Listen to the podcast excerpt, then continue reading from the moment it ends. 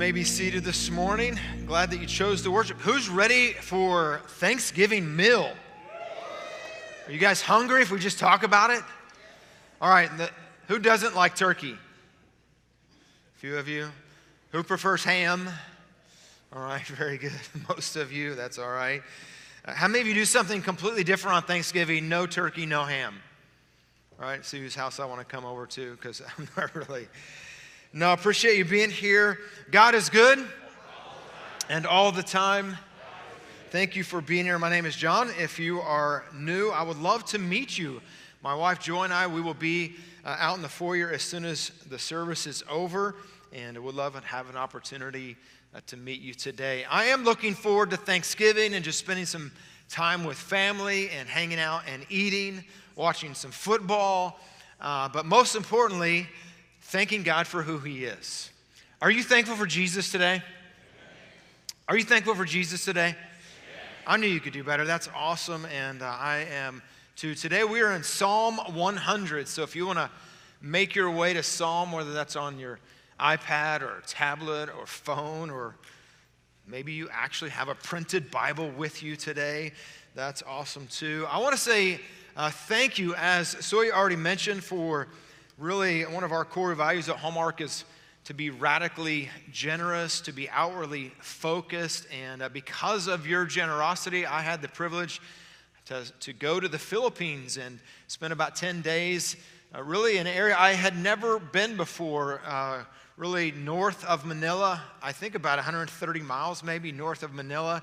Uh, that 130 miles takes about eight hours to drive, uh, but great trip. I want to say thank you to Sean. I'm going to ask Sean to raise his hand over here. Everybody look at him, make him awkward. Sean Williford has been a member of our church. He teaches one of our adult connect groups, uh, and he took me on this trip. And and uh, several years ago, God really burdened him to start a Bible Institute in this really remote area of the Philippine Islands. And uh, pretty interesting story as you're just going to see a few pictures of the area we were at, and then, of course, some pictures of us teaching.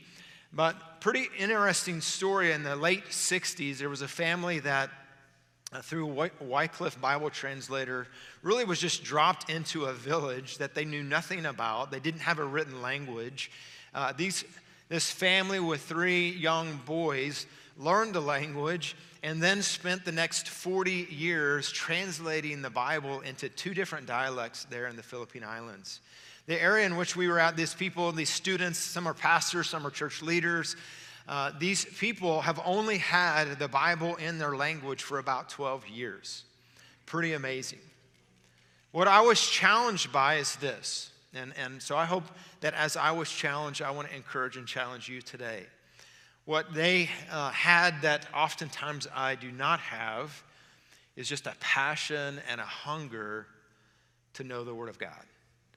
Because they had not had access to it, it created a hunger and a thirst to know God and to know the Word of God. And I think uh, the reality is for us in currently where we're at, the Bible has never been more accessible to us. Probably like me, you, you, you have access to about every English translation on your phone through the YouVersion Bible app, or maybe you have even the Blue Letter Bible, or maybe you have Bible Gateway, and I mean, there's all kinds of avenues where we can access the Bible. I don't know how many printed copies of the Bible I have in my office. Then I have my iPad, who has has all the other. Trans- I mean, every the Bible. If we don't read the Bible, it's no one's fault but whose? Yeah, ours. And so just kind of came away from a, a greater, wanting to have a greater desire to know the Word of God. Like these people who had limited access. And I'm, I'm thankful for other people who were outwardly focused and radically generous who went and spent 40 years. Can you imagine 40 years translating the Bible? When they, when they uh, kind of hiked up into this village in the late 60s, not one person was a follower of Jesus. And now many of the whole village and surrounding villages have the Word of God, the knowledge of God, and a relationship with Jesus. That's pretty awesome, isn't it? And so I'm thankful for that. I'm thankful for Sean allowing me to tag along and be a part of the Institute and teach a little bit. Uh, so, as I said, we are in Psalm 100, and I'm thankful also for uh, Pastor Steve Switzer and Pastor Nathan Parikh, who spent the last two weeks uh, in the Psalm, Psalm 63 and uh, Psalm 24, and did a great job talking about worship as we look at the Psalms. I, I want to read a statement that both of them made the last two weeks when we think about worship. It says this God designed you to find your deepest fulfillment in a relationship with Him and in worship of Him. God designed you to find your deepest fulfillment in relationship with Him and in worship of Him. In other words, what God wants us to do as followers of Him, as, as created by Him, that, that we will not find fulfillment, we will not find lasting joy in anything or any person except in our Creator and in Jesus Christ. And He, do you believe with this statement that God is worthy of our worship? That's the idea of worship, right? He is worthy, worth ship. So I want to invite you to uh, stand with me. Would you stand with me? We don't normally do this, but it's a short passage, and you guys are already thinking about turkey, so it makes you tired anyways. So I thought I'd have you stand a little bit, and uh, we're going to read Psalm 100. So as I read, make a joyful shout to the Lord, all you lands. Serve the Lord with gladness. Come before his presence with singing. Know that the Lord, he is God. It is he who has made us, and not we ourselves. We are his people and the sheep of his pasture. Enter his gates with thanksgiving and into his courts with praise. Be thankful to him. Bless his name. For the Lord is good, his mercy is everlasting, his truth endures to all generations. God, we come before you today and we thank you that you are a good, good Father. We thank you that you are gracious and merciful and long suffering to us. And Lord, that you're not willing that any should perish. We're thankful for people who've been faithful to pass the gospel to us. And I pray that we be faithful to pass the gospel to the next generation. I pray in the next few minutes, Lord, that you would speak into our lives, that you would direct the message and the sermon, and that our hearts would be willing to hear and to respond. It's in the powerful and the precious name of Jesus that we pray. Amen. Thank you. you may be seated. So, three directives in this scripture, all right? Three directives that we're going to talk about. After we give you these three directives that are pretty simple, then we're going to give you uh, really what drives these directives. All right, the first one is found in verse number one and really in verse number two as well. But it is simple worship Him joyfully.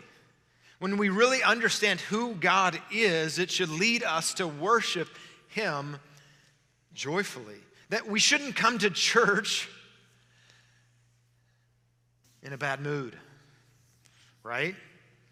How, uh, let's, let's be honest. How many of you have walked into church? I'm not saying today because I don't want to be, you know, too honest, you know, in church.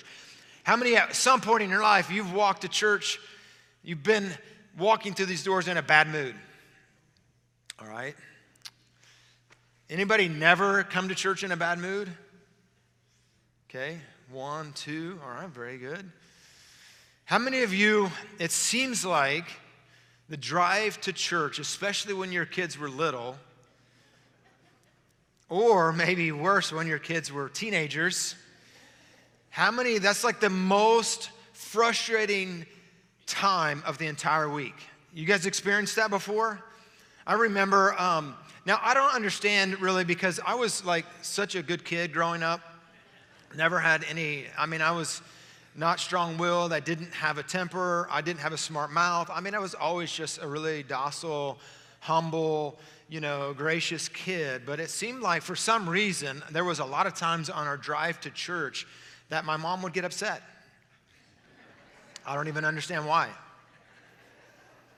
Right? But worship Him joyfully. Is God worthy of our worship? Is he worthy of us being excited about worship? I'm glad we don't, the expectation when we come to church is not to say, Hallelujah. Thank you, Jesus. Right? It's not supposed to be that way, is it? Worship Him. It, the idea here is shout to the Lord, is the understanding of when the king would walk or ride through the city, that the city would erupt shouting to the king. Long live the king. It's this understanding of there's excitement because the king is in our presence. We, we get a glimpse of that several times in the Old Testament. In the Old Testament, you remember when Uh, in Samuel, when the Ark of the Covenant, when the, which represented the power and the presence of God, when it was brought onto the battlefield in Israel, the, the scriptures tell us that there was such a loud shout among the nation of Israel because God's presence was among them that it says the earth shook. Their worship, their shout, their praise was so exciting, the earth shook. And the Philistines shook with fear. They asked, What has happened? What is the noise? And they said, Well, the ark, the covenant of God, the, the presence, the, this represents the presence the power of God, has come into the camp, and they were filled with fear. When they brought in 2 Samuel, I think it's chapter 6, when they brought the Ark of the Covenant back into Jerusalem, it says that the people shouted loudly with great joy. And David, what, did, what was David's response? King David's response. Remember what King David did in the streets? He danced. I wish I could dance. I would do it right now. I can't, and I won't. David did. And the city shouted and praised because of how good God was. David's wife said, Oh, look at our king dancing in public. Remember what David said? It was before the Lord. And I will become even more undignified than this because he wanted to worship joyfully. God is worthy of our worship. We get a picture in Revelation chapter 7. Verse 9 says, After these things I looked, and behold, a great multitude, which no one could number, of all nations, tribes, peoples, and tongues, standing before the throne, before the Lamb. They were clothed with white robes and with palm branches in their hands, and they were crying out with a loud voice, saying, Salvation belongs to our God who sits on the throne and to the Lamb. And again, I ask you, is God worthy of our worship? Should we be joyful in our worship? Yes. Number two. Second directive worship him joyfully. Number two, this is really simple serve him gladly. Serve the Lord with gladness. Come before his presence with singing. And, and again, the emotion that worship brings should always lead to action. It's not that we just come in here and worship joyfully, but the worship of God should always lead us to some action, that we would serve him. And if all we do is gather and worship and sing, we have missed part of the call of God in our life. That we are to be led into service of Him. We, we serve in the church and we serve as the church. Again, this is one of our core values, right? That we're going to be personally involved. We're going to be outwardly focused. So we serve in the church and we also serve in our community, or we serve in the church and we serve as the church. And every Sunday you hear the words, it's time to go be the church. We want to serve Him. There's, there's lots of ways for you to serve in the church, whether that's helping with security, whether that's opening a door for someone, whether that's watching the kids in the nursery, whether that's a, there's a team in the back room back here that are praying right now for you and for the service and for God to be honored. There's, there's hundreds of ways for you to serve in the church, but there's thousands of ways for you to serve as the church. What does that look like in your community? What does that look like in your neighborhood? What does that look like at your school or whatever sports team you're a part of? That you want to be the hands and feet of Jesus. And authentic worship really should lead to serving others. And if you are not actively serving in the church or as the church, maybe your worship is misguided or misdirected. Because if God is worthy of everything, to love God with all your heart, soul, strength, and mind, to worship Him and to give Him worthship, it will always lead to action. Serve Him gladly. Number three, next directive thank Him personally. I had to add some words to this. Like, I think it's not just a private thankfulness. It involves private thankfulness, but I think it's corporately and I think it's consistently. What does it say? Enter his gates with thanksgiving, into his courts with praise. Be thankful to him and bless his name. And you know, for the last, I don't know, five or six years, we have spent November uh, with this title, this series, Psalms of the Season. And we, uh, I, I think for me, when I think of Psalms, and I always think of thankfulness. You, you guys also, when you think of Psalms, you think of all the Psalms that talk about thankfulness. But the reality is, there's only one Psalm that has the title of giving thanks. And guess which Psalm it is? Psalm 100, the one we're teaching. A psalm of thanksgiving. Let me ask you a question Do you have a lot to be thankful for? Let's, let's take God out of the picture religion, church, faith out of the picture. Just where you live, what you have, what you're blessed. With. Do you have a lot to be thankful for? Like, we're blessed to just live in, in a free country. We're blessed to live in a place where we can have air conditioning and heating, all those things, those comforts. Like, we have a lot to be thankful for outside of even the presence of God. But just to throw on top of that, that God is a personal God that loves you, that knows you, that created you. Wow, we have a lot to be thankful for. Now, this Psalm 100 is really what, what we understand is still being sung today. It's, it's sung there in outside the temple or the tabernacle, and this is a call. So you get the picture of those who are on a pilgrimage to come to the temple or come to the tabernacle in the Old Testament days. And there was a call for them to enter into the gates with thanksgiving. As you enter the presence of God, as you enter the place of worship, as you enter the sanctuary, that we're going to be thank- so there's this understanding that this is something that we do corporately together. There's just something about meeting together with the people of God, of the place of God, in the power of God, to thank Him. In fact, Jesus said, the love you have for one another as, as a church, as a body of believers, people will know that you're a follower of Jesus just by your love, just by your expression of worship service, and thankfulness. And I don't think I have to make a case for how much you should be grateful for. We are blessed. I want us to think about this worship, serving, and thankfulness. They should be driven by knowledge not feelings. Because the truth is, sometimes I don't feel like coming to church. Ooh, I said it. The pastor sometimes doesn't feel like coming to church. How many of you sometimes you don't, let's, let's be really honest. How many of you sometimes don't feel like coming to church? Wow, you guys are terrible. It's like almost 100%. Especially when it's raining, cold, how many of you just soon stay under the covers?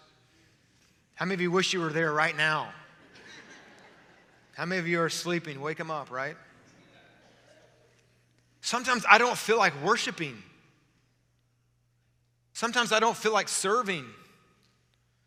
Sometimes I'm not very grateful.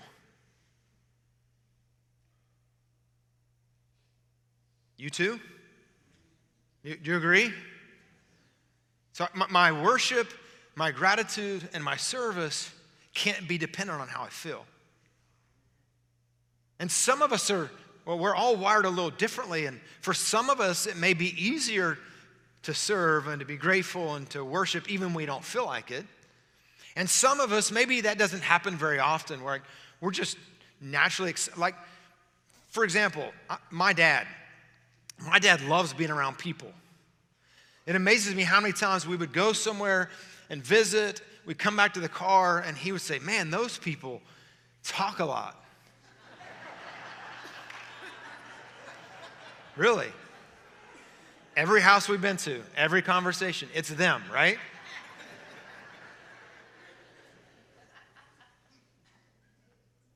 He, he just loves being around people. There are people that get energy from being around people. I are not one of those people. You, some of you are not those people, right? They just people suck the life out of you. Anybody want to say amen to that? Wow, or a bunch of you.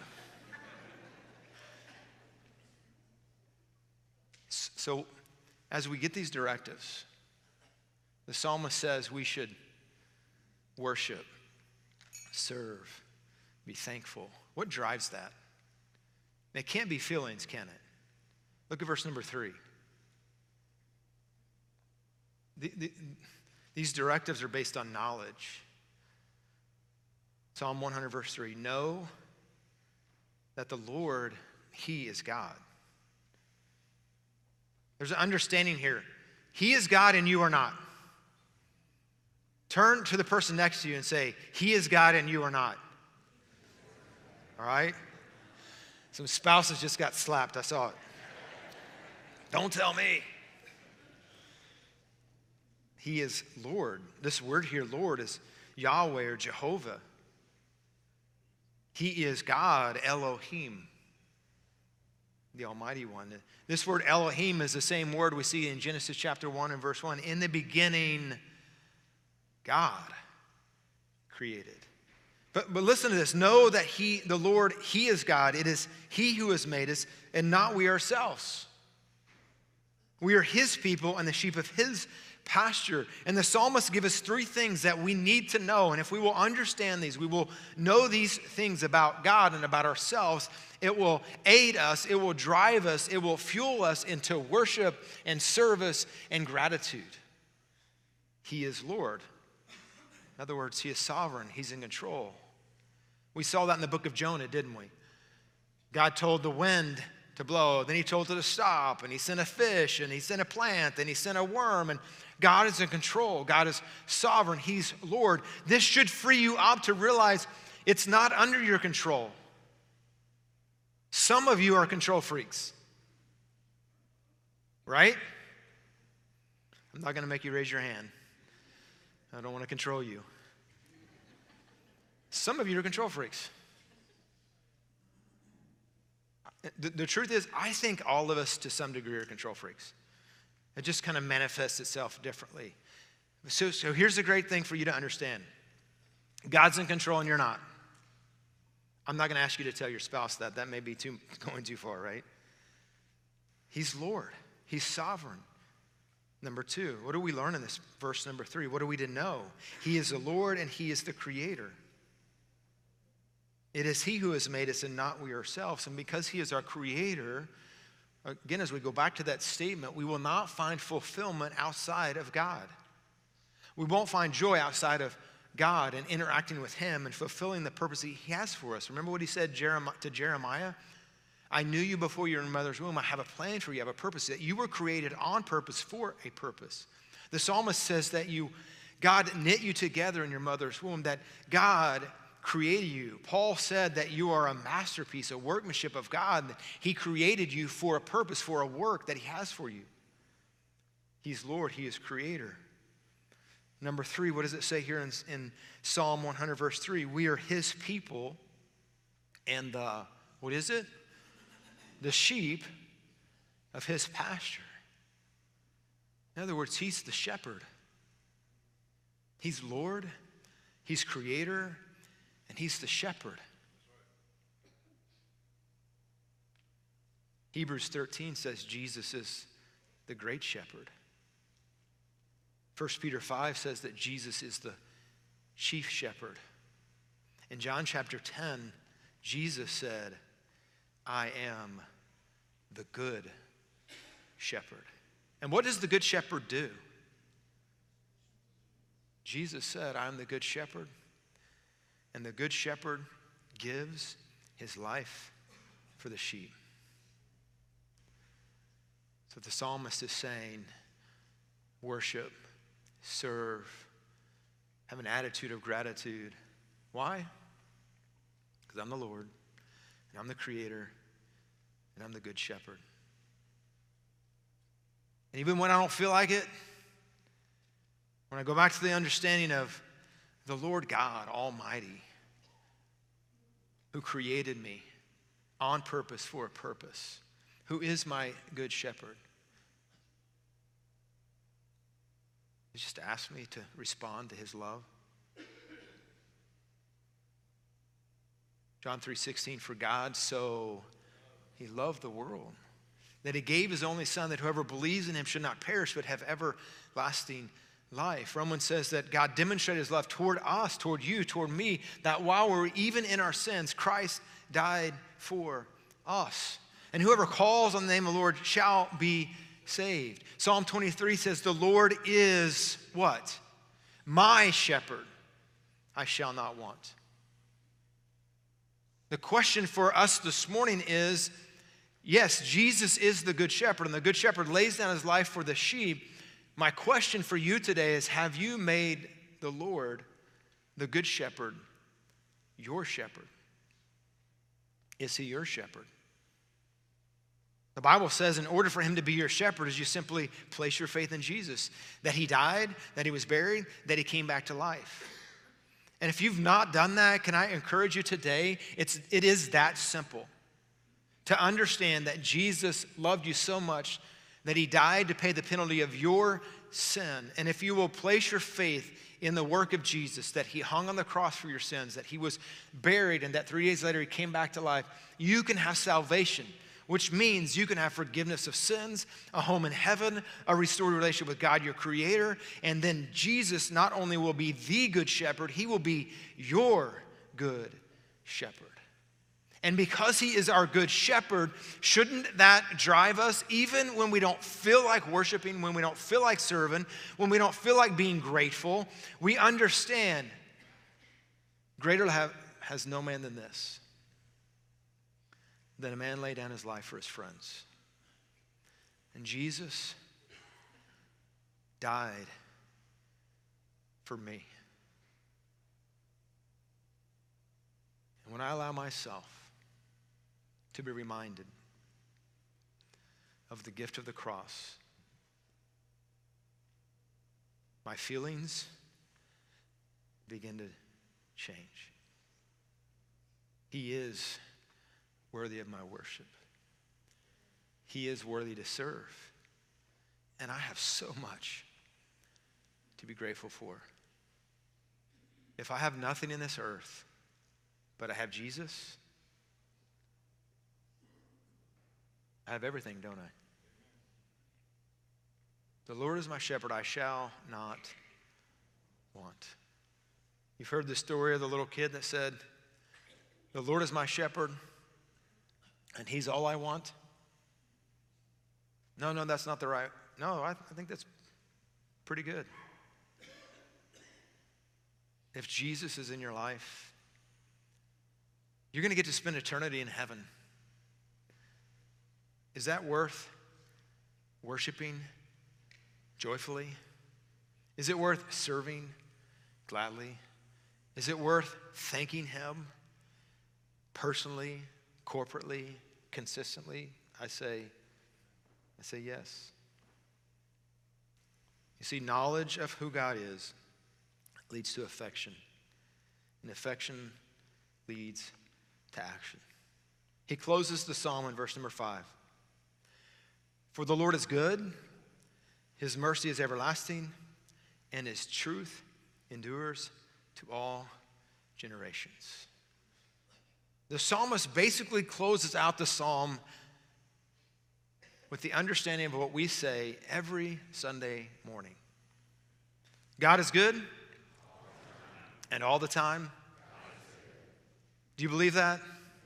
Is he worthy of your worship? Is he worthy of your service? Is he worthy of your gratitude? Again, not based on my feelings, It's based on my understanding of who God is. You know, we started out the year with three things we want to love you more, we want to know you more, and we want to share you more.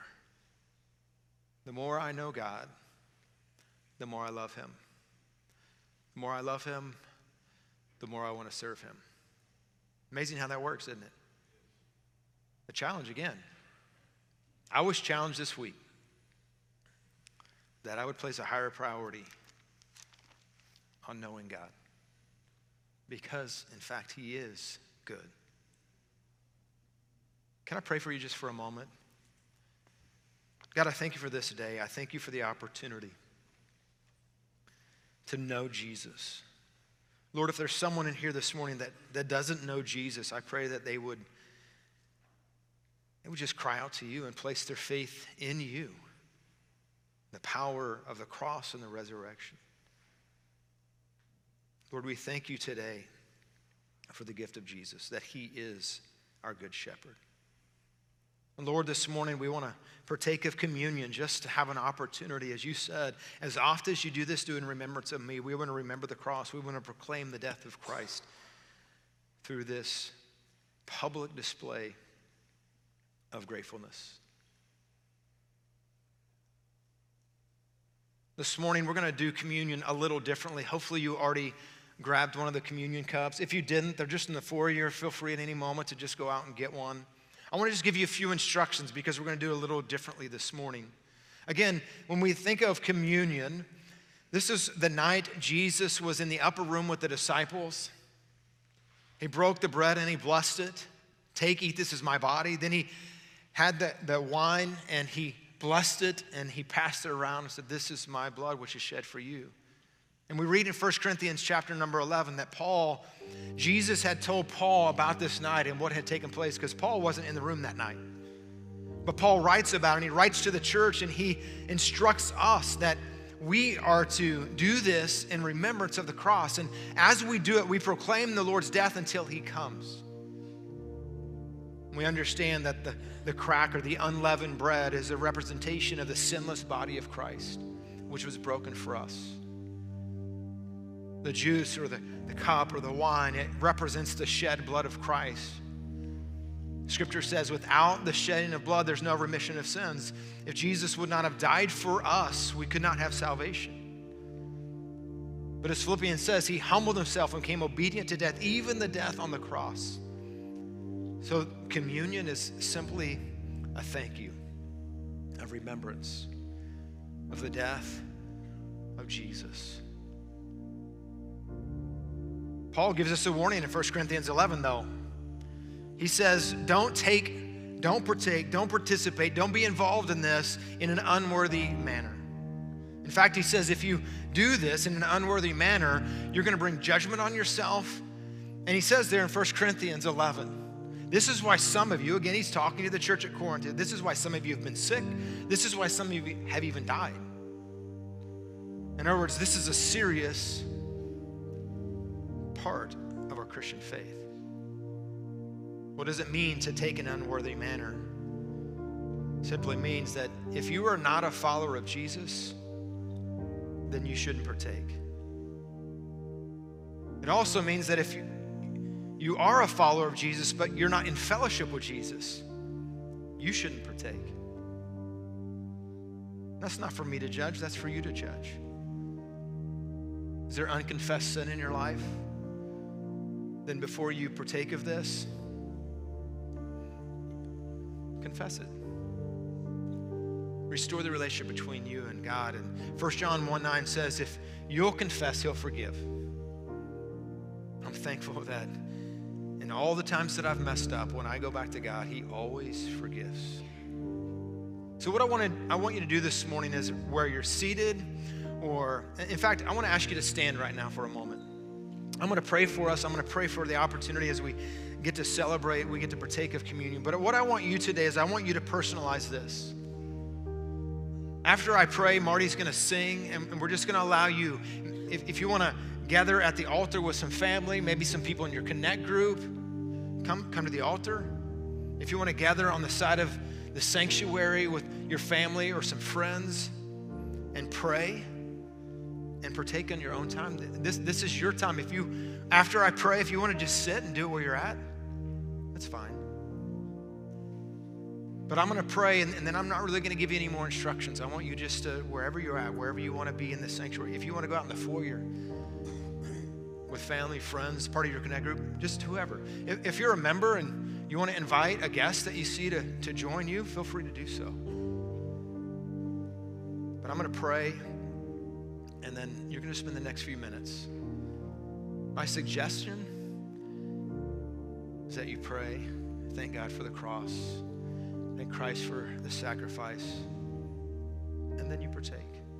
Men, this would be a great opportunity for you to lead your family in prayer and in communion. God, we thank you for this day. We thank you for grace. We thank you for mercy. We thank you for the cross. And I, I pray just in the next few minutes, Lord, as we're scattered all over the sanctuary that we would just attune our hearts to you. And we would just enjoy a time of private worship in a public place. Thank you for the cross.